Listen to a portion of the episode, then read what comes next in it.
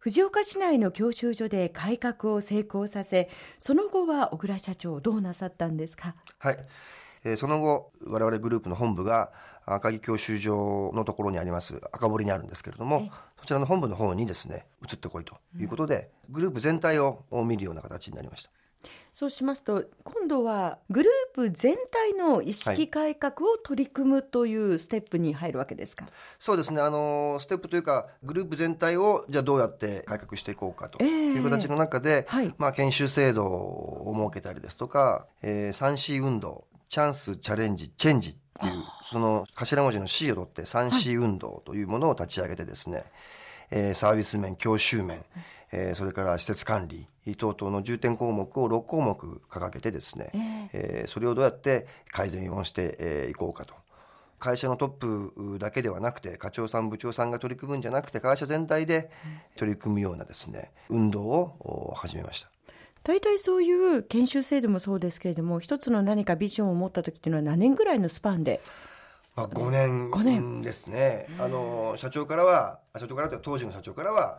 まあ、3年ぐらいでやれやとかって言われましたけれども、えー、とてもとてもその意識がそんなに早く変わるもんじゃなくてですね、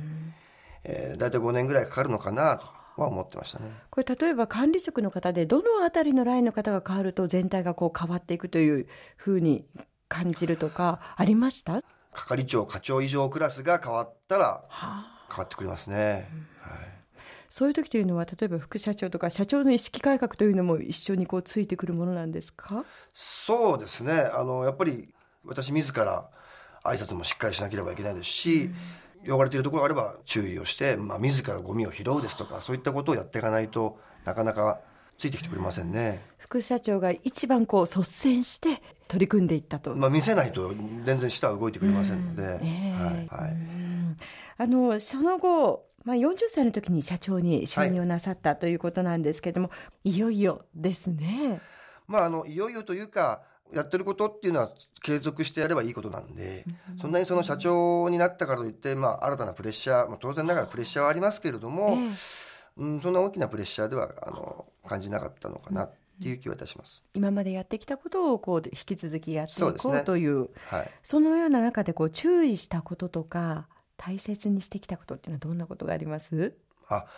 えー、っと、それはあの、当たり前のことなんだけども、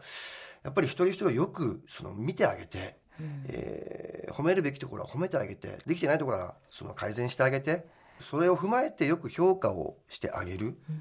うん、で、人ってこう、見てもらっていないっていうのが分かっちゃうと、なかなかその真剣に取り組まないところってあると思うんですね。ですんで、まあ一人一人をよく細かく見てあげること、で、見てあげることで、社員のやる気を引き出してくれるっていうところを今、心がけているところですかね。まあ、そういったことを、まあ、お一人お一人に目をかけるということを特に注意なさって今までもしてきたということなんですが、はい、まあ、先ほどから少子化を見据えてというのがキーワードとして出てきました、はい、えー、改革をその少子化を見据えて進めてきたということなんですけれどもこう自動車を取り巻く状況というのも実際にやっぱり大きく変わったと感じます？ここ最近顕著に出てきているのは、18歳になったからすぐ免許を取るというお客さんは減ってきたと。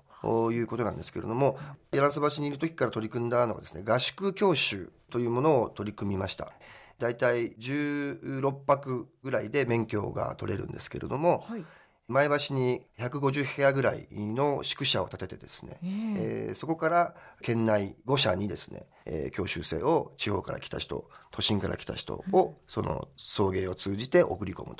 というような取り組みをしました。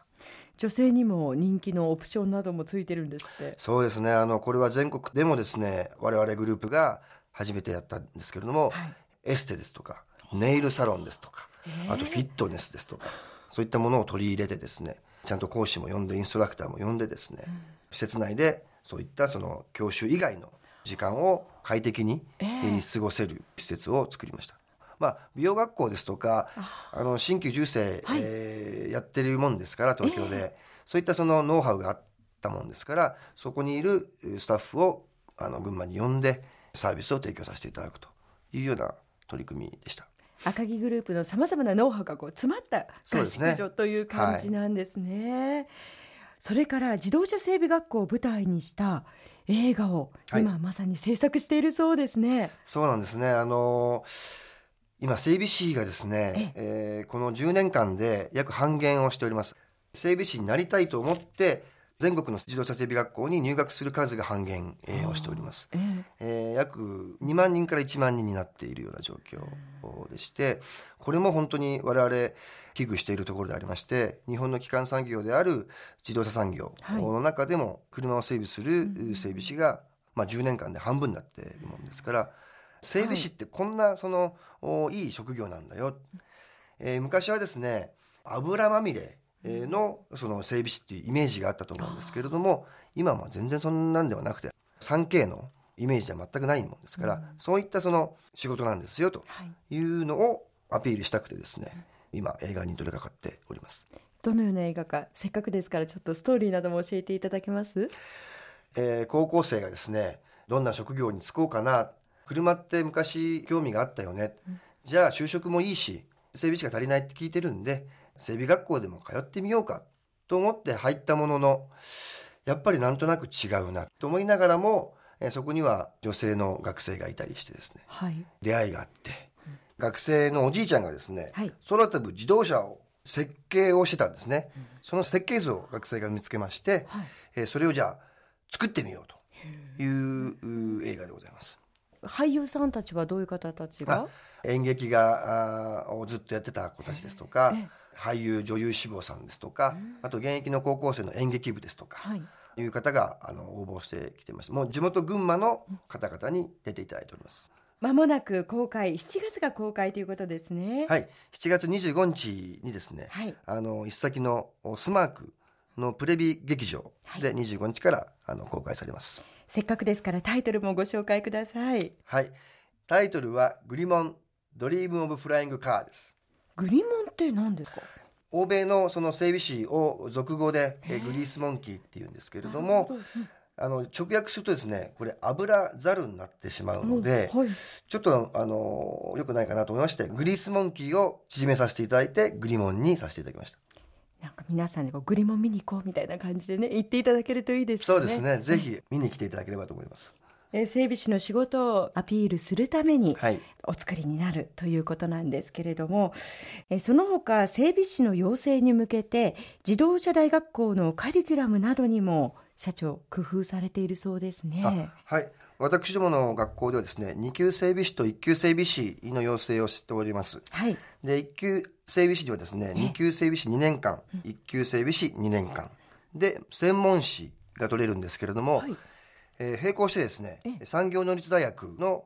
マネジメントですとか経営学というものを同時に、えー、勉強してもらうことによってですね、はい、学士の資格も取って、はい、卒業することが可能になっています。一級整備士のコースで、はい、えー、整備士の取得もできるしなおかつ学士も取得できる大卒の資格も取れるということなんですね。はいそうですこの辺りが本当に学生さんにとっても大きいメリットですものね。まあ、あのメリットはメリットでまた逆にその本人たちがやっぱり大学のその勉強もしてきたんだそれがやっぱり彼らの自信に一番つながると思います。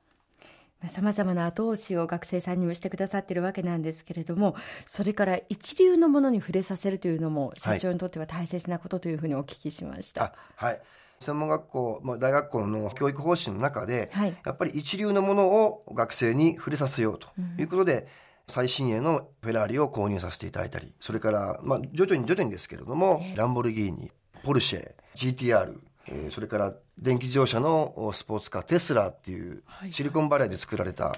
電気自動車のスーパーカーがあるんですけれども、型ですよね、えー、これも購入させていただきましてこんだけスーパーカーが揃っている学校はまあ、全国見ても我々、えー、小倉学園の軍事大東時大東京女子大学校この2校しかないと思ってます。さてこの後はコマーシャルを挟んで再び小倉社長にお話を伺っていきます